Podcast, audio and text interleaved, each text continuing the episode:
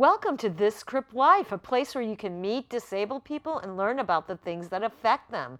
This is an Asheville FM podcast produced by DIY Able.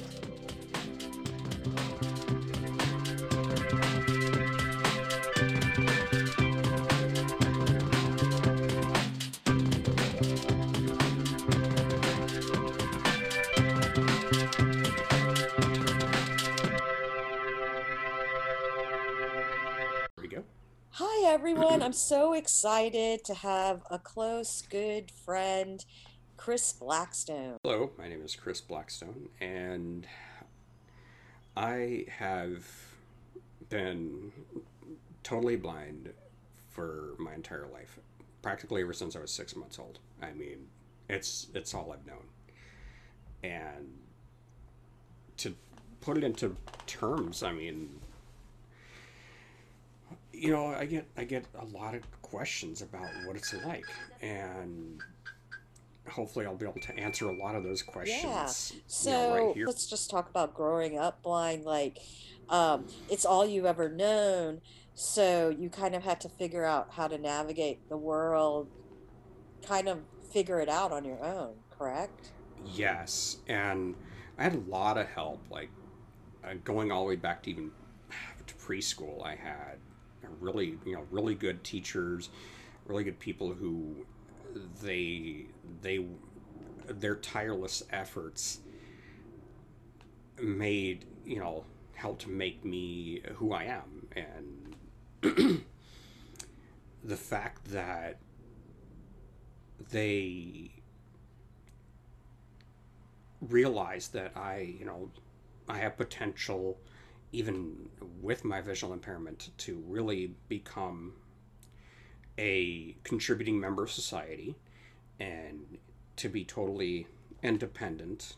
I mean, granted, there are some things, there are some skills I am kind of lacking right now, and I, I realize that. And those, you know, I'm kind of reaching out to people and agencies to see what sort of help they can provide in terms of getting those skills that I am kind of lacking, and and I know my my big one right now is cooking, which is okay. You know, I could throw something in the microwave. That's no big, but you know, I had some training with using uh, like the stove and the oven and stuff like that. And when I left the center where I'd gotten that training, um, I lost the majority of that because um, you know my grandparents totally insisted on on still doing it. They didn't you know they didn't want me uh, really utilizing those skills and i really felt like that was you know that was just a, a, a bad you know a bad deal right there. I mean there was one there was there came a time when because my grandmother used to do all of our laundry and stuff there came a time where I had to do it. I had to do not only my laundry, but uh, my grandparents' laundry because she uh, acquired or she ended up being diagnosed with a rare condition known as Alexander syndrome, which is a degenerative disease that ultimately will leave someone wheelchair bound. And not very able to uh, do a lot for themselves. Uh, that's, I mean, it is kind of hard to talk about because uh, I always known my grandmother to be, you know, uh, like go anywhere, do anything kind of person. Like she, even when it's hot as heck out on Saturday morning, or not Saturday morning, but on Saturdays, I'd actually heard her out there, you know, uh, tending to the backyard, making sure it was, you know, decent, or out there, or she'd be out there playing with the dog or something like that. Mm-hmm. So, yeah, that's important. It, I think that's like a really important lesson because I actually meet a lot of disabled kids, you know, that were born with their disability or nearly born mm-hmm. with their disability, like you.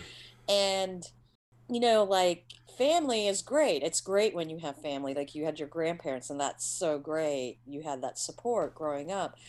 But out of their care and love for you, they don't they don't want you to do things like cooking.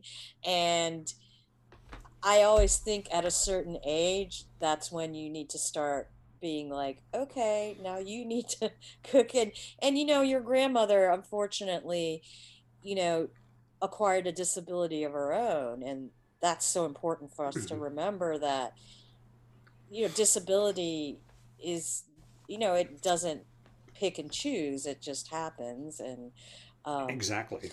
and so, yeah, so, you know, a lot of kids that I meet, their parents do it, but I I always like to say, you know, one day, your mom or dad or your grandparents, they're hmm gonna get to the point where they can't do things for you because they're gonna become older and acquire their own Yeah. disabilities, and they physically won't be able to help you. So, why don't we start teaching these skills before that happens? And, you know, Right. and that's And something actually, I think is really important. Go ahead. that was one of the things I really got. Um, like, I got used to doing stuff like vacuuming and stuff like that when I was in, you know, when I was younger, because that was one of the things I, I took on as a chore. You know, I still had, you know, I still had household chores that I did, like uh, vacuuming my my room. Uh, the what we had, we had this uh, one house we lived in that had a room that came off the, the dining room that was more of a playroom, hmm and that, uh, you know, I remember spending time, you know, vacuuming that thing or that room, and that was, you know, I got used to learning. I got I learned how to do that at a very young age.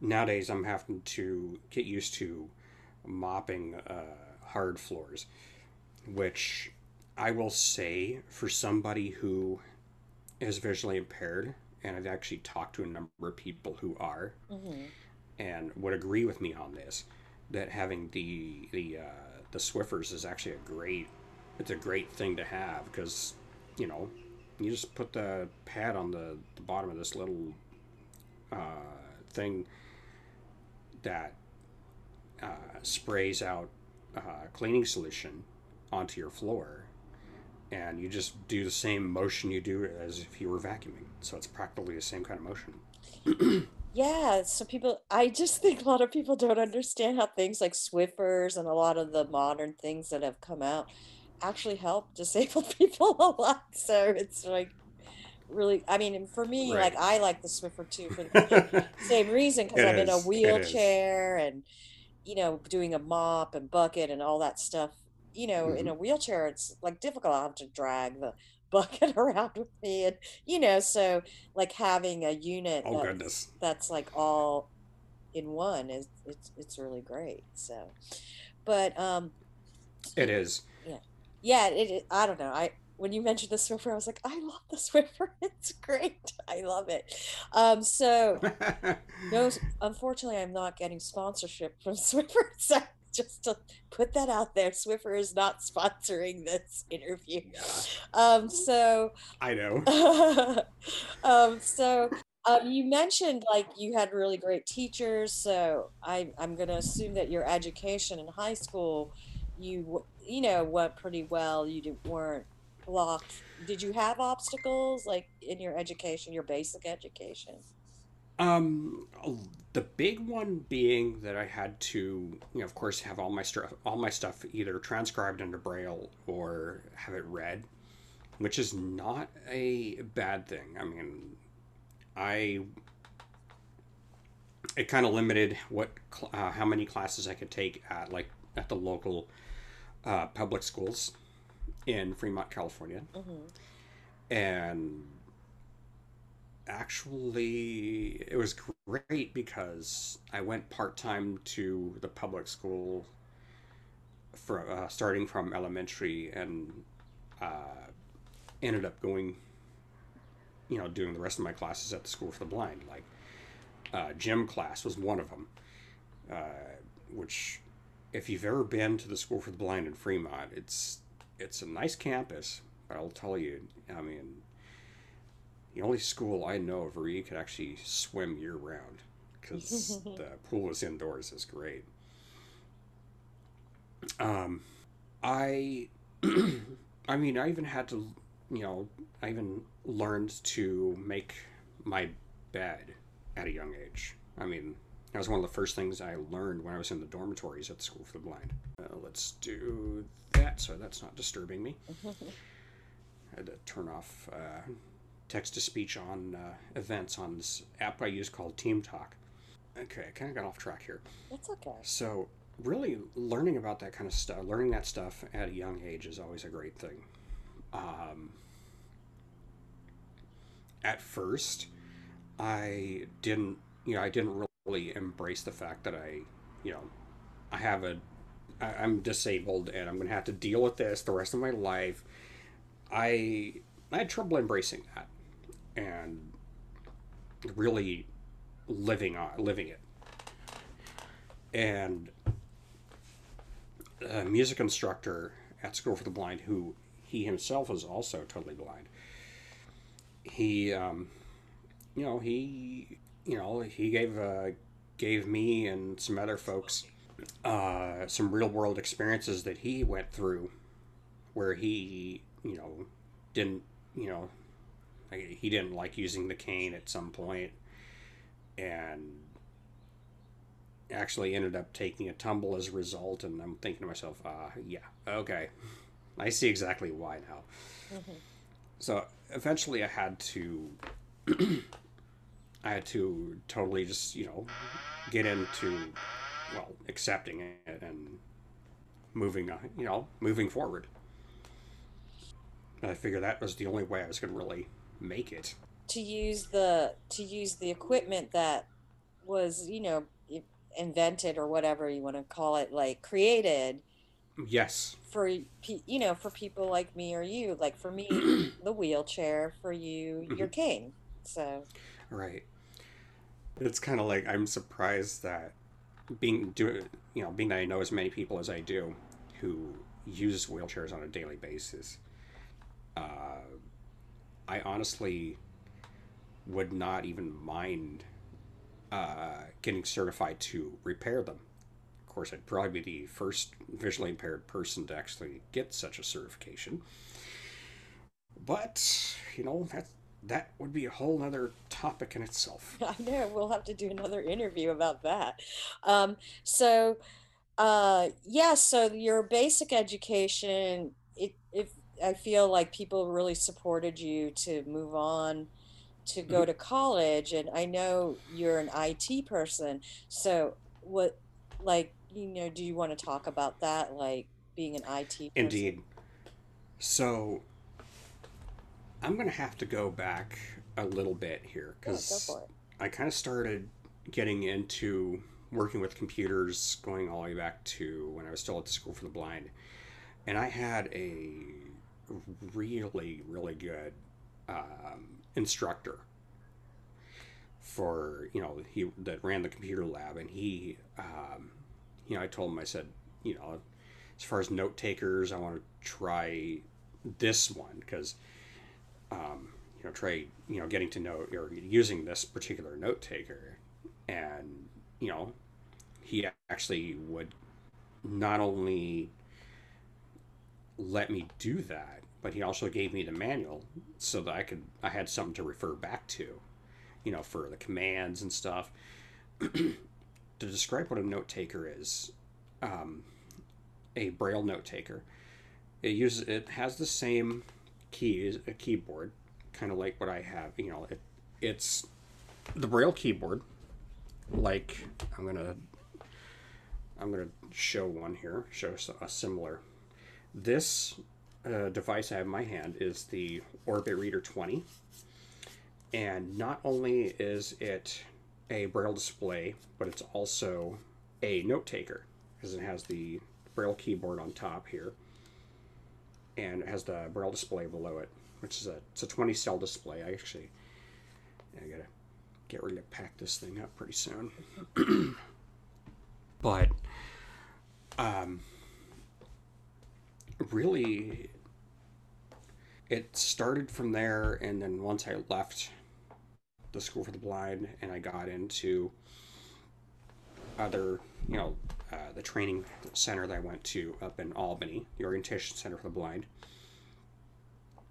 I couldn't really pursue my um, my interest in computer hardware until after that, like after I graduated from from the Orientation Center for the Blind.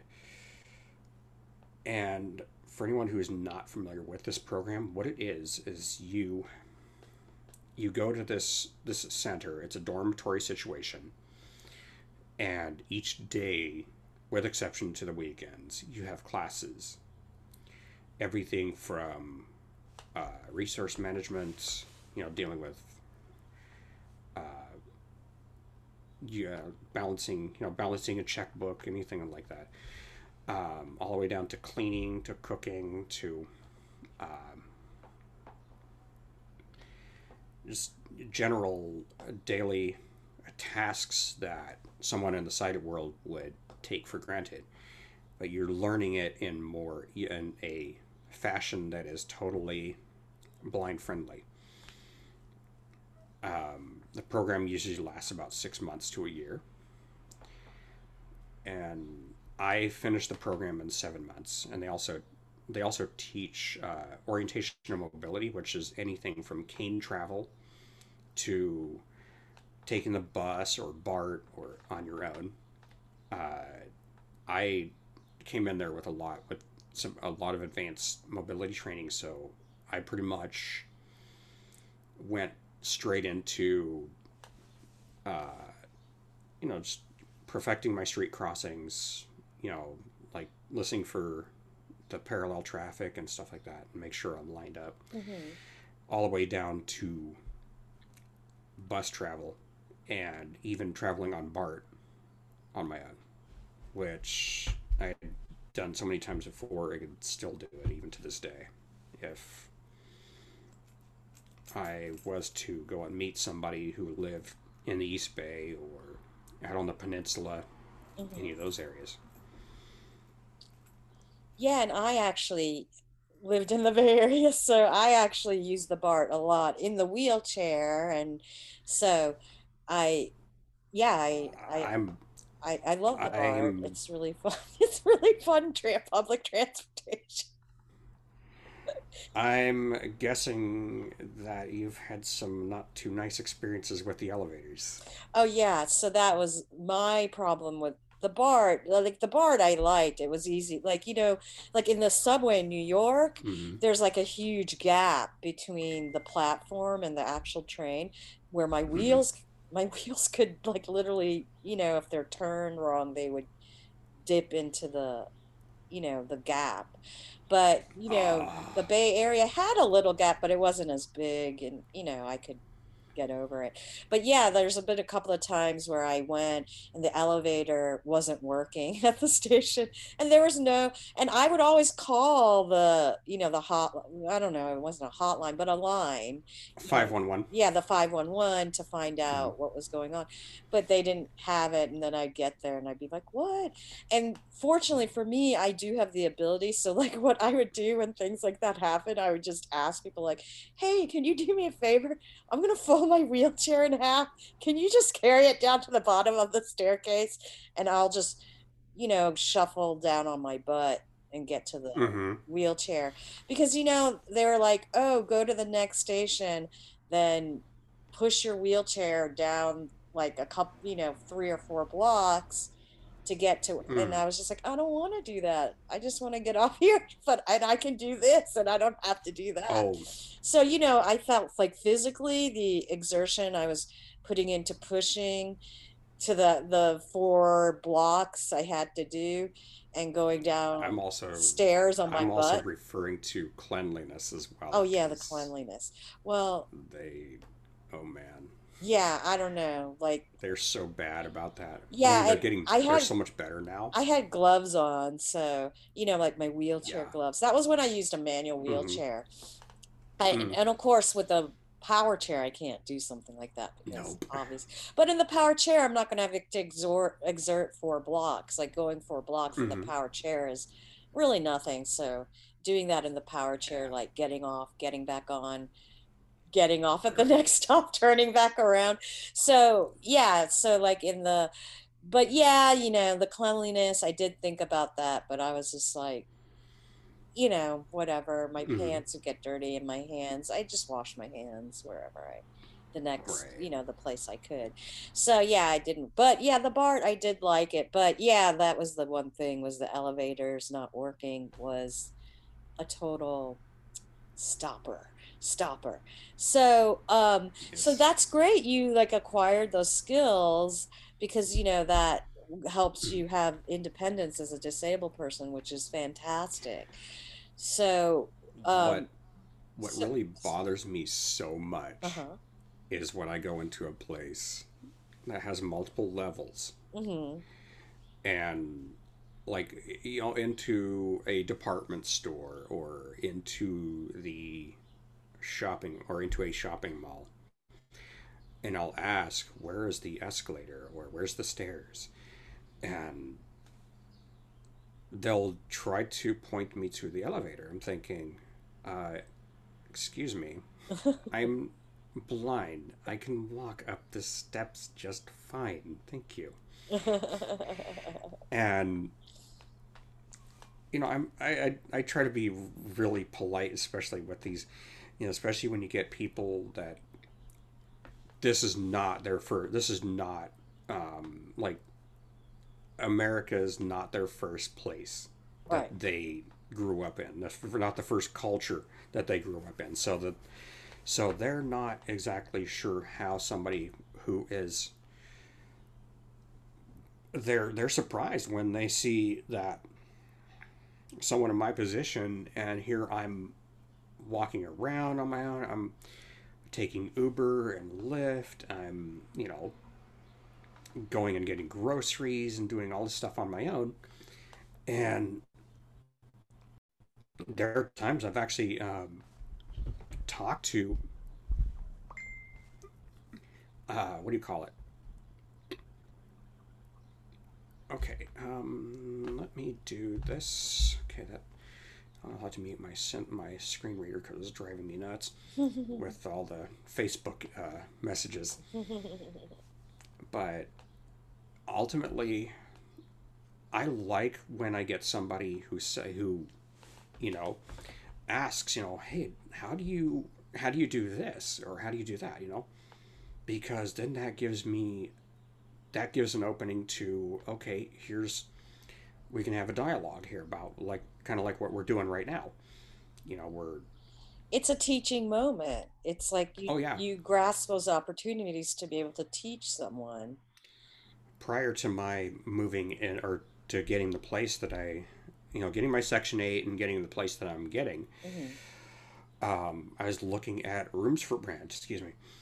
And the gentleman that I, I went to visit um, who had a room open, it it wasn't a very big room. I mean, it was probably about the size of a.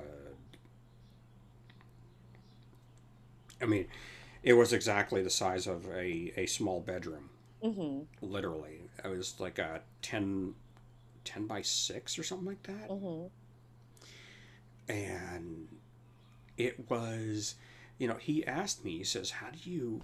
How do you navigate around being without sight? I mean, I'm, he was kind of concerned about some things, and I'm like, that those things won't be a problem. Here's you know here's how I do it. And when I saw him, when I met him, um, the whole time I'm going through the place, I'm literally mapping out in my head where things are.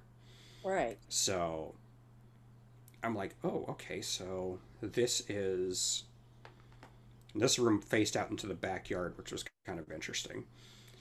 So what I had to do if I was going to go from that room to the main house, it's basically, you know, okay, come out, make a left, follow this wooden pathway, till it ends, make another left, and there's the there's the sliding door. Go through that, go through another sliding door, and I'm in the kitchen. It's right. like okay. And I had that whole I did that whole route with my friend and this gentleman watching, and they're like, he knew he hit the turn before we before we even saw it. And I'm like, oh yeah, because and it's weird because there'll be times I'll actually be giving, um, I'll actually give Lyft drivers and Uber drivers directions on how to get somewhere because you never know when you get that driver that's not too familiar with the area and their GPS is acting up, which has happened before. Right. Yeah, it, it's really fascinating how uh, people that are not disabled make assumptions they they make these assumptions that if you're blind or you're paralyzed in a wheelchair or if you have any kind of disability that you just can't do anything. You just can't you can't oh. navigate through the world. Oh man. That is eh, i'll tell you right now if if i ever heard anyone mention or kind of remotely come close to that you know mm-hmm. to pulling that kind of a stereotype, uh, you know, I would honestly tell them, hey, look, uh, I got news for you. I'm totally blind and I'm living on my own and doing for myself. You know, and I, I will politely remind them that you know, don't ever say that just because I have a disability that I can't do anything. Because I'm going to turn around, I'm going to have you you know if you're if you're somewhere far you know if you're in another state or another city or whatever i'm going to turn around i'm going to go on video and i'm going to be like okay if you think i can't do something um, here allow me to demonstrate. Yeah and that's the best and then I don't know. It's just like people are just like it just blows people's minds when they see disabled people like navigating things that they oh, just oh, think it can't be done. So it's and then you know I do think the media plays a role in that, right? Like TV shows and you know like news stories. They always kind of frame it in that they do that someone's helpless and we celebrate it if someone can do things. But you know it's just like most disabled people actually have figured out how to navigate the world and it would be shocking i think to most non-disabled people about when that when you have a disability or when you are diagnosed with a disability whether it be paralysis um, of, of the lower extremities, whether you, are des- des- uh, diagnosed quadriplegic, paraplegic, uh, blind, deaf, um, any number of things, you have two choices. One, you can play the poor me pity party card, or two, you can, you know, do the, the, grieving process for a short time, and I do mean a short time. It doesn't have to be like months or years. But eventually, you have to come to that realization that, okay, I have this disability. I need to, you know, move on. I need to to learn ways to adapt. You have, and it's hard when you have lost your sight or when you're losing your sight later in life. And my ultimate goal, even with people who are nearly blind, in being able to reach out to them and saying, hey, look, I totally am in the position that you're going into now, where you just lost your sight and you are now learning, now having to adapt and a big part of me wants to reach out to these people even more so and say, hey, look, if you need resources, if you need if you need help learning something, great, let's sit down, let's work together, let's figure it out.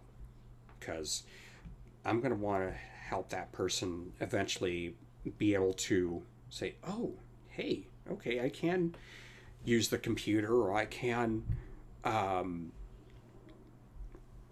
you know clean my house or I can um, you know prepare a meal or I can take the bus or Uber or Lyft and or I can use an iPhone or an Android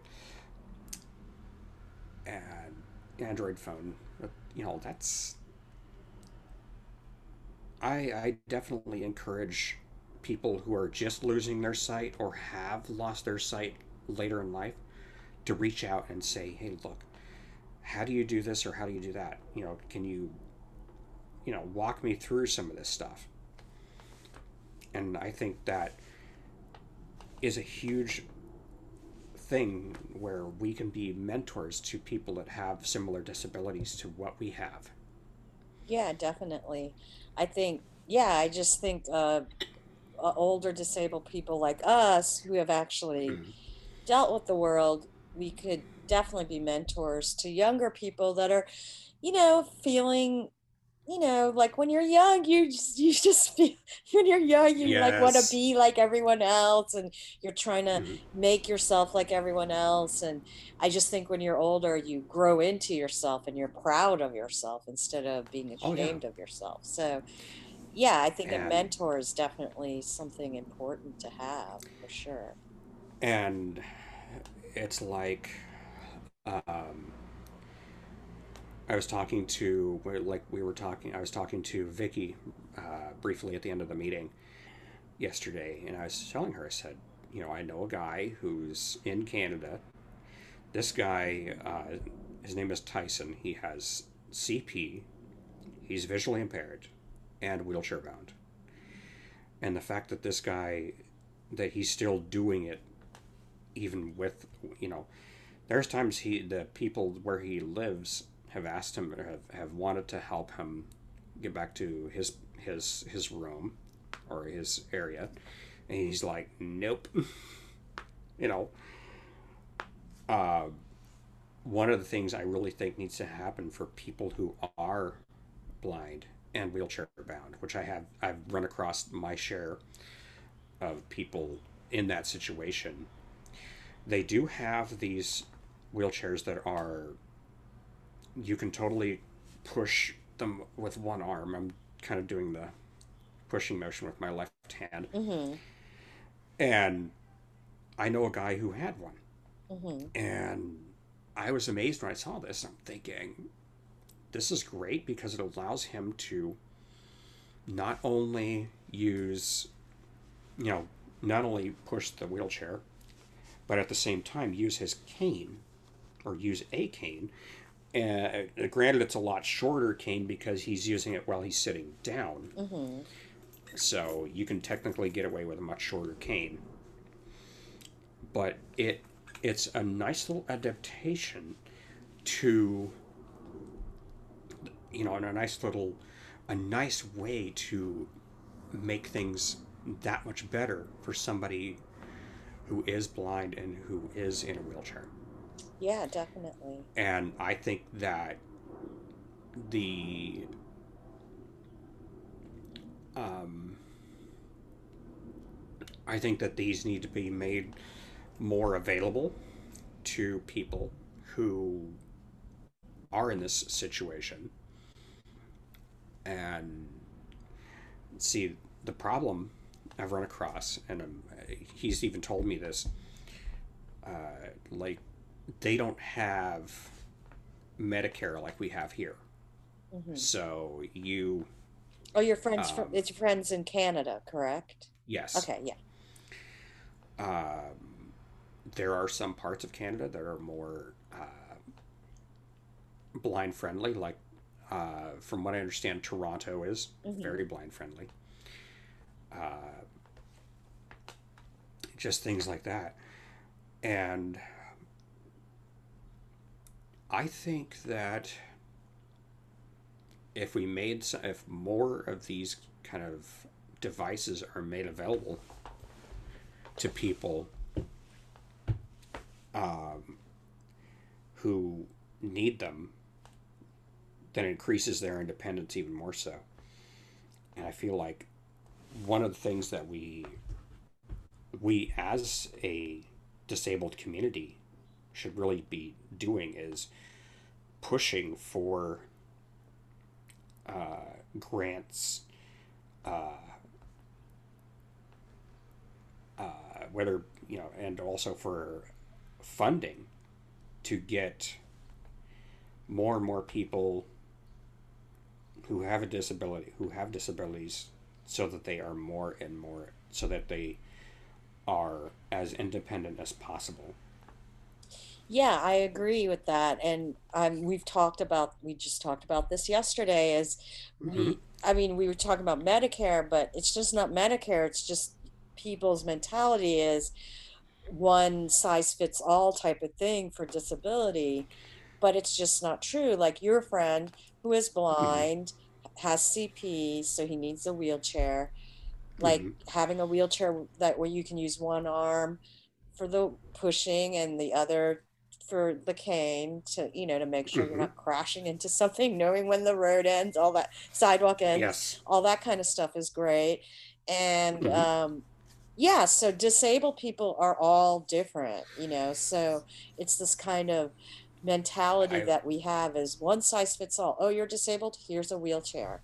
Oh, you're disabled. But yeah, it's not disabled people are all different. So my problem with um, how stuff how products for people with disabilities whether it be hearing aids for somebody who's deaf whether it be um, wheelchairs whether it be uh, just any sort of device that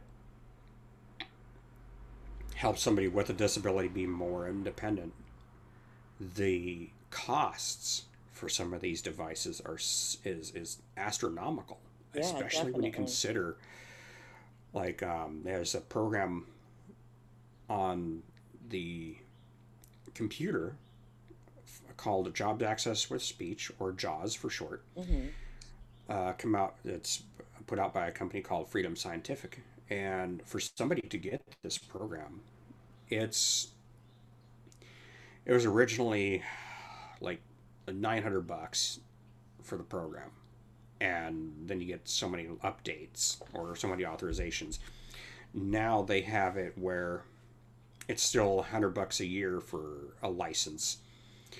But that's still pretty steep when you consider that you've got to pay for all kinds of other stuff including you know food rent clothing um, Medical supplies.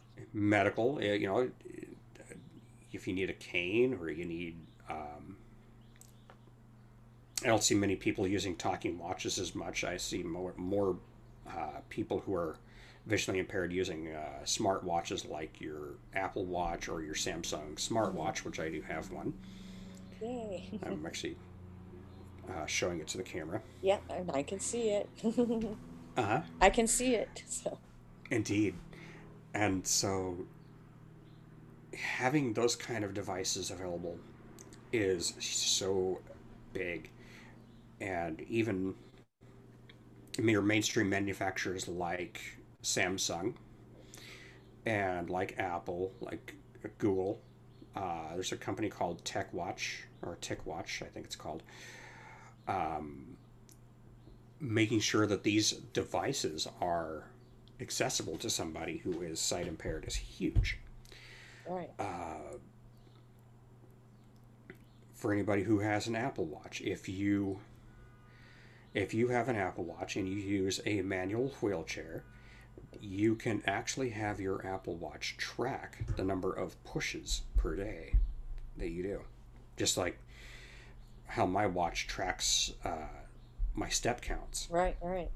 And steps climbed if I climb if I'm climbing any stairs. Yeah, and it's really great that Apple actually, I don't know if the Samsung does it, but it's really great that they actually thought of people using wheelchairs instead of just making it of how many steps you take or, you know, so like they actually thought, well, there are people that are actually There pushing and not walking. So, there was a bug in I consider it a bug because mhm, well uh, it doesn't this this function does not perform as it's supposed to. Um, one of my the same friend I was talking about Mm-hmm. in Canada, he's got a te- he had a uh, TechWatch Pro a TechWatch Pro three, Mm-hmm. and the software for it is supposed to track wheelchair pushes, Mm-hmm. and instead of it tracking that, it's acting like it's tracking step counts. And so I don't know if this was a problem with the. It sounds to me like it's a problem in the software, and hopefully uh, somebody from Google's dev team watches this video and actually uh, gets on it and fixes that on future releases of the Watch OS for the Android Right. or Android, you know, Google's Watch OS software. Right. Yeah, Um, definitely. My IT background also, you know, I was able to take classes at a uh, trade school that fo- focused very heavily on, you know, on IT. This is uh, Asher College, formerly Tech Skills of California. Mm-hmm. and I was able to go through that, complete it, graduate, and I ended up holding down a job at the College of Adaptive Arts, which is a local nonprofit that works with uh, people with special needs. Basically, giving a, uh, uh, that gives them a model for lifelong education Right. and I got out of that position back in uh, April of 2019 as I was getting to a point where I, you know, they weren't going to be able to keep me on for very many hours, and the amount of hours they were giving me was really not going to pay the bills. Right. So now my next goal is to work on getting my bachelor's degree in IT with a concentration in cybersecurity. Yeah, that's really interesting. Um, so did you have to, so what did you get? You got a certificate from um the from the trades. I would say it's yeah, it's more of a, it actually looks more like a more like a diploma itself. I mean, and I remember the day I went and you know I went to you know go for that ceremony. It was so amazing, and then after you know just that accomplishment, that feeling of accomplishment of hey, I did this. I can do it again. You know, I can I can totally do this. It it feels it's amazing. Yeah, no, that's totally amazing. And oh, go ahead. So I was just wondering, do you think after you get your, you know, your bachelor's in that uh, field, do you think that you'll have any obstacles getting the job because you're blind, or do you think, what do you think about, what do you think will be your obstacles in that world as far as that goes? Honestly, um, I'm noticing that a lot of people in IT are, you know, a lot of a lot of people that are in the IT field are not from this country and not really familiar with how people with disabilities do stuff. Mm-hmm. And so I find that giving, you know, having those teachable moments, having those moments where I can say, oh, okay, so, you know, I, I, I honestly would love to, to,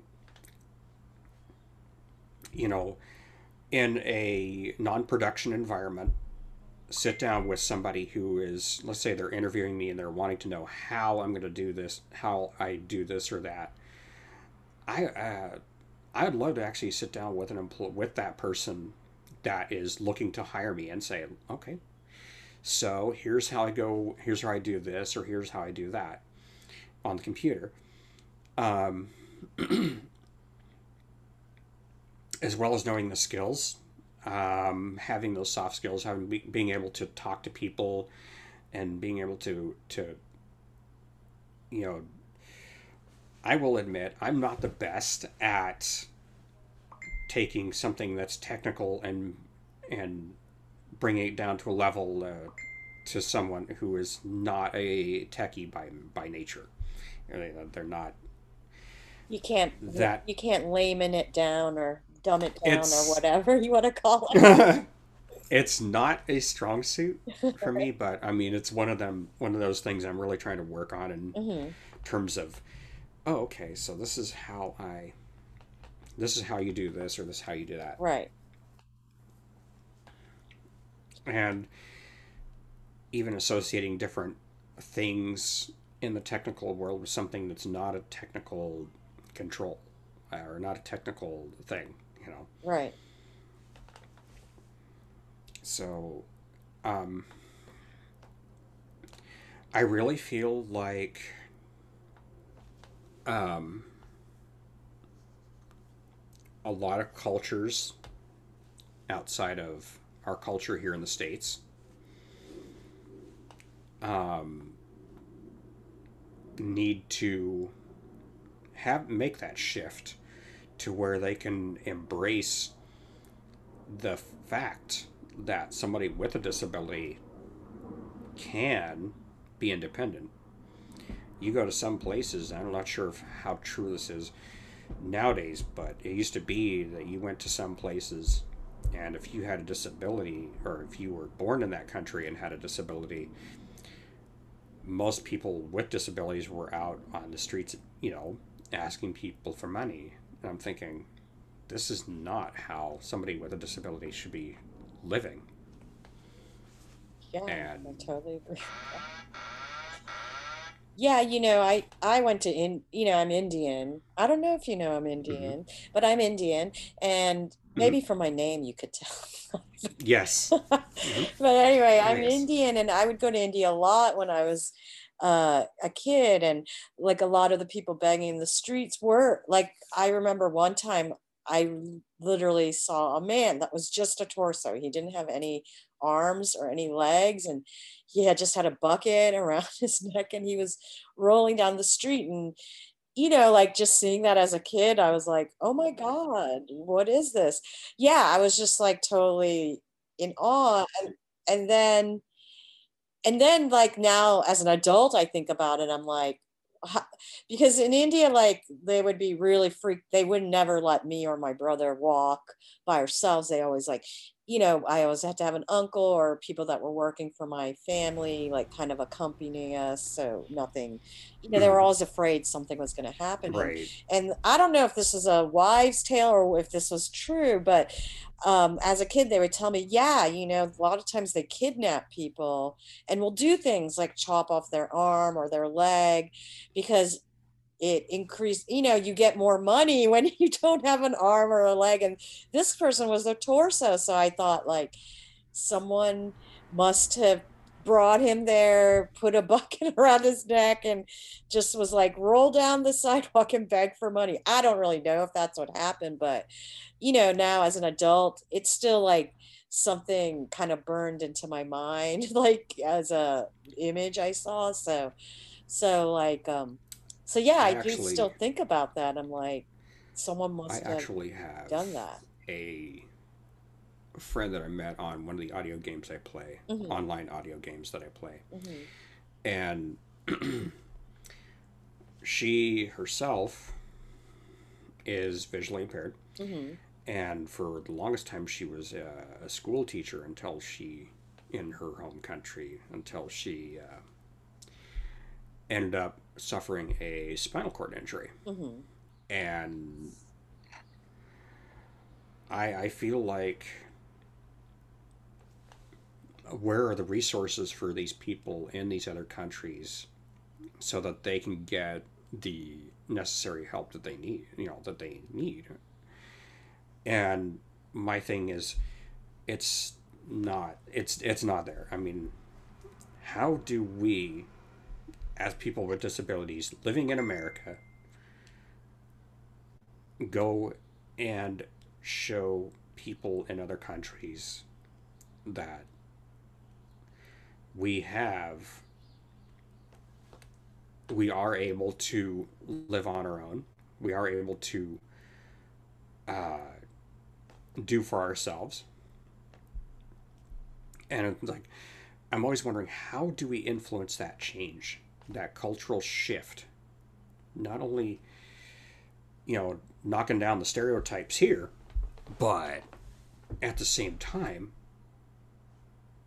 uh, dealing with the stereotypes and or uh, you know dealing with these stereotypes in other countries. Yeah, no, I've that's always wondered that. that's a good. And I do think in America, when we start breaking down our stereotypes, I do think that actually does influence other countries, but we are the only country with the ADA. So we're the only Right. country that's actually passed a law for disabled people. And we obviously know we need to push that law even more to get more rights. So I do feel like we do have an influence on the world. I mean, I just, Section I, 504 as well. yeah, and actually, um, you know, I just know just from being Indian, like I kind of see a lot of like a lot of disabled, you know, there's a lot of disabled people in India as well, and Mm. um, I do see i do see the attitudes changing. I mean, not completely yet because uh, you know, in a lot of third world countries, people are, you know still believe in the religious aspect that, oh, you must have done something wrong, and that's why you have a child that hmm was born this way, or you must have done something wrong. That's why. Like, I remember when I had Oh my yeah. injury, my uncle was like, you know, in, in India, astrology is like a huge thing. hmm And so, like, when you know all the kids are born, the grandparents like do these big, huge astrological astrological charts. And so Oh my yes. uncle was like, there was nothing in your astrological charts about this happening. And I was just like, oh, well, maybe there was. And you hmm just didn't realize it that's what it was saying. I don't know. Like, I didn't want to be like, well, because it's a bunch of BS, which I don't know. I don't know if it's a bunch of BS, but I'm like, well, maybe it was in the astrological charts and you just didn't understand what how it was saying that's what's going to happen to me. I'd hmm never read the astrological chart, so I don't really know. So you- I that was kind of my answer to my uncle. I personally don't take that to heart because it's like you know Well, yeah, I, I, you know, I don't like, see any real truth to it. yeah, I don't see any truth to that either. And I, I feel like that's where your spiritual beliefs kind of conflict with the reality is like, obviously, we know hmm that God isn't punishing us because of A, B, or C. It's just hmm something that happens in life. Sometimes people are born disabled, sometimes people become disabled because Right. of whatever's going on. And it has nothing to do with your you know your spirituality punishing you your spiritual beliefs punishing you somehow for not being the right person or whatever the belief is Well, and I, I, you know, I'll tell people that, you know, anyone that has a disability and talks to me that, look, you may have CP, you may have, you may be a quadriplegic, paraplegic, doesn't really matter. You may not be able to hear, you may not be able to see, or you may have any number of learning disabilities. But don't ever let someone, anyone, ever make you to feel less of a person because of your disability. And because the way I see it is, you know, people with disabilities, they have thoughts, they have feelings, they have uh, desires, they have needs, they have wants, just like anyone who is totally able bodied. yeah And and honestly chris don't you think like the the identity of disa- disability doesn't mean you're not human it just means you're a disabled human or a human that was born with something that wasn't a hundred percent working, I I guess. mean, I I don't know what the words to use here, but you know what I'm saying. like I like I, I said in uh, a chat in the group yesterday, I told I told Katrina straight up. I said, you know, if you were going to the same school I was going to, I would totally hang out with you, like, uh, because I feel like, and that goes for anybody. Mm-hmm. If you, you know, if you went, if you had a disability and you went to school, the same school I went to, or that I was going to, that I'm totally going to hang out with you. You know, I'm totally going to be your friend, no question about that and I honestly, uh, even when it comes to the whole dating thing, it's not going to matter to me what disability you have, whether you have a disability or a lack thereof. What matters to me is what's in your heart. And if you, you know, you want, uh, you know, you really want that relationship to work out, great. Let's, you know, the first, you know, the big steps communication, trust, and being able to share share that or show each other respect. But also you know being in a relationship should be an uplifting experience.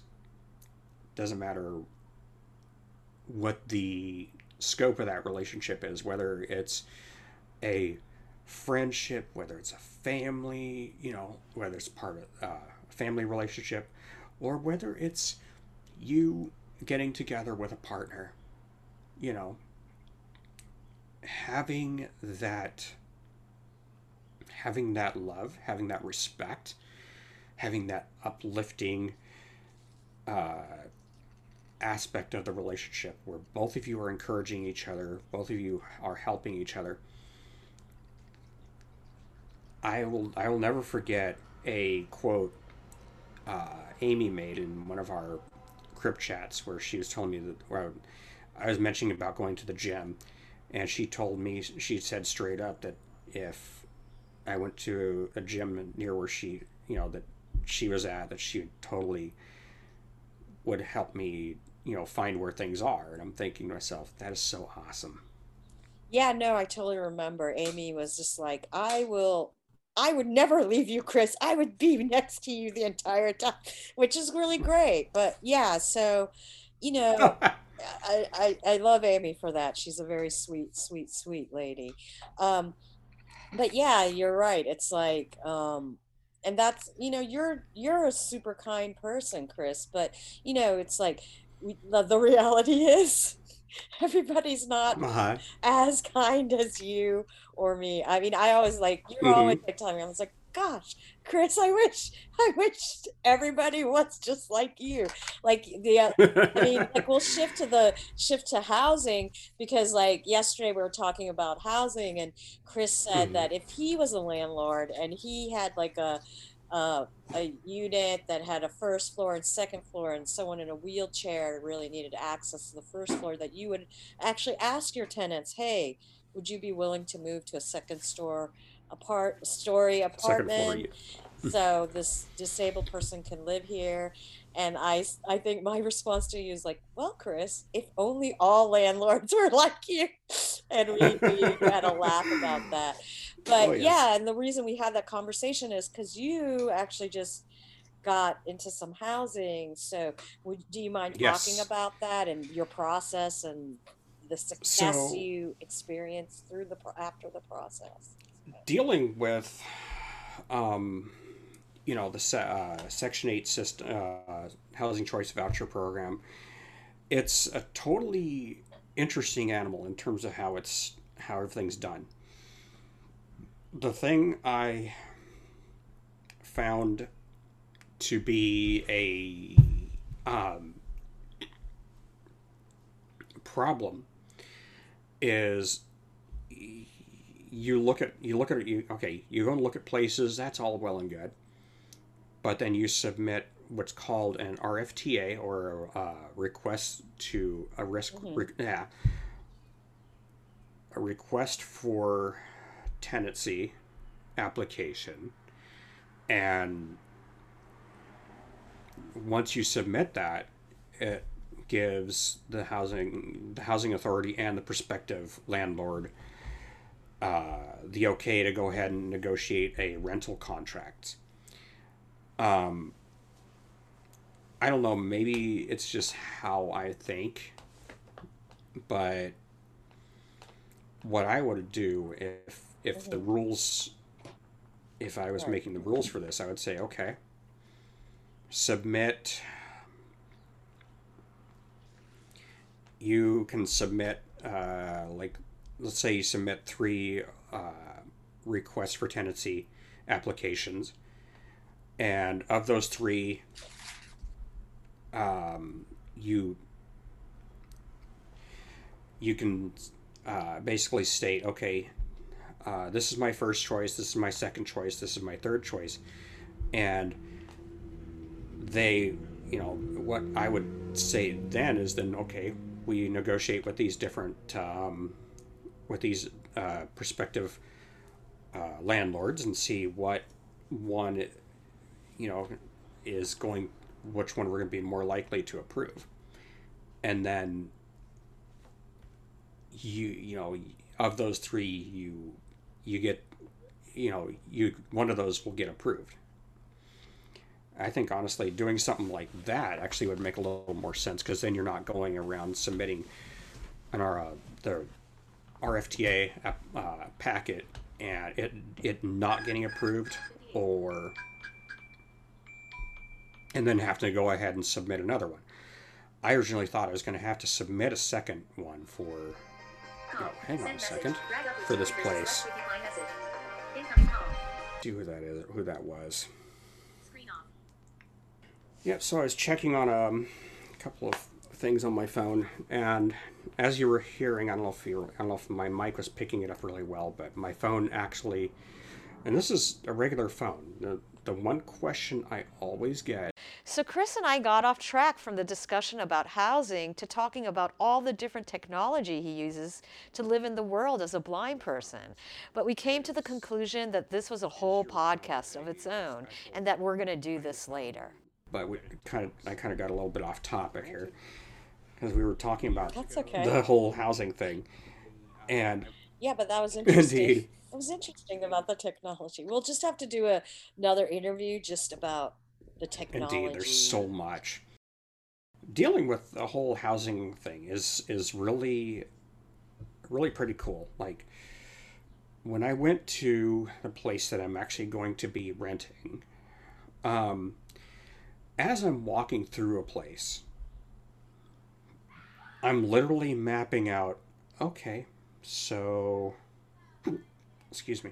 Here's where I want the bed. Here's where I want the couch. Here's where the dining room table is going to go. Here's where this is going to go. Here's where that's going to go. And I'm totally figuring that stuff out even before the the uh, request for tenancy gets approved. And that way it's like okay. When on moving day i can basically say okay uh, when you bring the couch up it's going in front of the the two big windows next to the door. So or it's going when you bring the bed up it's going uh, near the window but i'm going to put it just enough away from the window that i can actually stick a, uh end tables in and just things like that. I mean, I Yeah, I mean, I'm like as you're telling that, I'm like thinking th this is almost like a survival skill in a way because you know Mhm. because you don't have your vision, you automatically when you go to a place in your brain, you're mapping out how you navigate this Mhm. place. Or in this case, you're already thinking, okay, this is where the couch is going to go, this is where the bed's going to go, and when I move in, I'm just going to tell people, put the couch there, put the bed there, and it's done. right, So you know, indeed, so you know, it, it, it it's like a survival skill essentially to be mapping things out in your brain, that's true. right? And um, the big thing too is having having that skill. Um, I, I get people telling me I've got a photographic memory because, like, even getting to the new place, coming from here, going to the new place, I will be able to tell my friend that's driving, okay, so go ahead, take a take a left on 10th, take a right on 280, uh, take 280 to Saratoga, exit Saratoga, left on Williams, you know, so on and so forth. Mm-hmm. Because I, I've memorized this route, and I know when I start using Uber and Lyft from there, it's going to be I'm going to have to. There's a good chance I'm going to end up giving the driver directions that you know, to that place that's never been there before. Right, right. And So yeah, I almost feel like, do you think your photographic memory was it developed because you're blind, or do you think you were just born with a photographic memory, or what do you, um, what are your thoughts? honestly, I don't know. Um, Yeah, I I don't think it's- either. I feel I, like that's a skill that anybody think- can develop. I yeah, and I think maybe anyone, everybody could have a photographic memory if it's something, you know, I think some people naturally, Mhm. like if they're not disabled, it's something that naturally maybe be presenting themselves. But Mhm. Yeah, I feel like we could practice and develop that photographic memory Indeed. too. And for you, for you, you had to develop it because of your blindness. Right. So. and that's the thing is you you you have to really figure out oh okay so here is what i have to do you know i have to do this and this and this you know to get this done and hmm like one of the things I also tell people is that I totally I will memorize people by their voices. You know, like I recognize your voice, I recognize Pauline's voice, I recognize uh, Katrina's, Amy's, Vicky's, um, Hector's, Anya. Anya. Right. excuse me. But it's because i've heard those voices over a period of time and i you know to the point where i actually you know I, i'll memorize those. Now if i don't hear somebody's voice for a long period of time then i'm like okay i'm trying to recall who this person is. I haven't seen them in forever. Hmm but uh, first of all i'm gonna be like where are the where have they been hiding Where their voices been hiding. yes or where have they been because Yes, I know. I was just, i know but yeah, yeah, yeah. No, that's it. It's really interesting to me. Like, like I don't know. I I just get really interested in how when we don't have something, whether it's walking, sight, hearing, we develop we develop other parts of our bodies to make up for what we don't Oh, have. yes. So I just find that I find that really interesting, like how we do. Oh that, yes, so. and that totally makes sense. I mean, Mhm. there's actually there was some scientific thing, uh, some science, some study that was done some time ago with regard to someone having sight and losing it, and how does the brain adapt? Mhm. And I honestly, anybody who is sighted and wants to try you know, try doing that, I'd say, you know, go for it because what you're going to do, you're going to learn a lot about how, I mean, I kind of figured out losing your sight is like if someone who is sighted was in a building and the power went out, all the lights gone. That's how you, that's kind of how I look at it. It's just like, because you're not getting any uh, feedback. Like, the brain is not getting any feedback from the eyes. And so, what you're, Mhm. you know, I figured, okay, better to memorize your space, memorize your house, where things are because if that ever happens and you lose power, you're going to end up knowing, uh, having a better idea of where things are and be able to say, oh, okay, so let me go search around, see if I can find the flashlight. Oh, here's the flashlights. Here's this, here's that. okay, I'm in this part of the house. Or you get up in the middle of the night, it's dark, you don't want to flip a light on, so you turn around and you are like, oh, okay. So I go out of the bedroom and make a left. Here's the here's the living room or here's the bathroom or here's the kitchen. And you're like that just being able to do that to have that skill that you can work around your own space is something totally totally awesome. I mean, if someone closed their eyes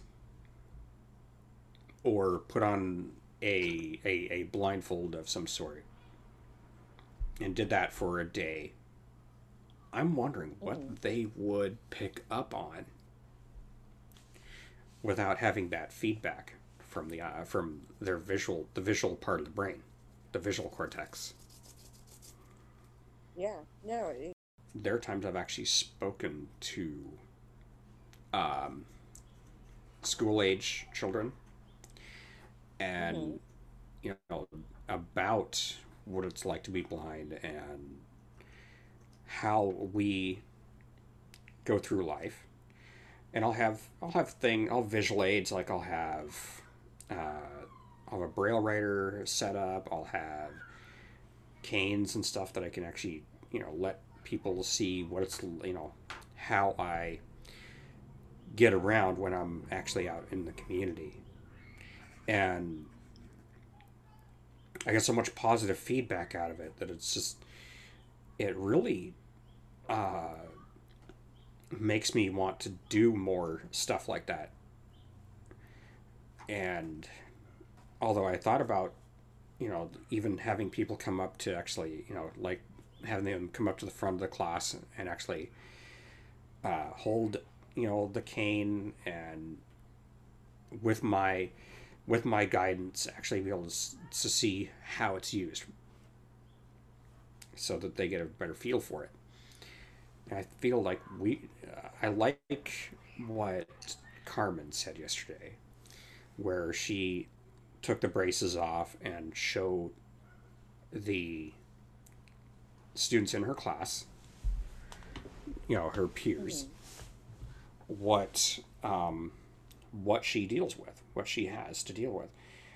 And I to me that just seems like she got a lot more respect from from her peers because they see her for you know they see her as another person even mm-hmm. with her disability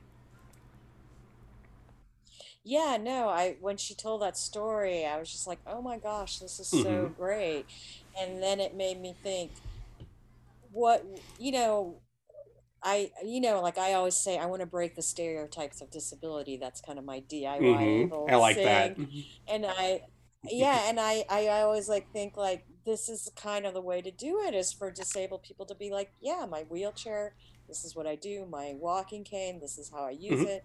It's not scary, it's not a big oh, deal, oh, no. it's just something I need to live life. So I just think once we start breaking those barriers of telling, not being kind of ashamed to mm-hmm. tell, and being afraid to ask, like if we can overcome those issues, like how how much better would it be? Indeed. You know, like to break those stereotypes. Oh yes. Essentially. So, so yeah. Yeah, no, I love Carmen's story. I was like, oh. but time it's 4.15 here. It's one fifteen where you are. Yes. And i'm gonna sign off now because you gotta go get ready to sign a lease to a new place. Woo woo and i'm i'm so excited for you. Hopefully everything is all totally set up by the time the next Crip Chat happens because then you guys will yeah, be able to see yeah, the new place and yeah that would be indeed so it'd be awesome. I'm so excited. Thanks so much, Chris, for doing that with this with me. Um, I, you know, I really just want to show that disabled people live life like everyone else, and exactly, you know how we do it. Exactly. So, so I really appreciate you sharing your story and your experiences. It's really great. So thanks. No so problem much. at all. It's great. I enjoy it.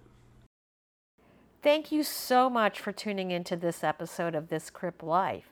If you like what you hear, please consider donating at DIYable.com. And remember, disabled people are people.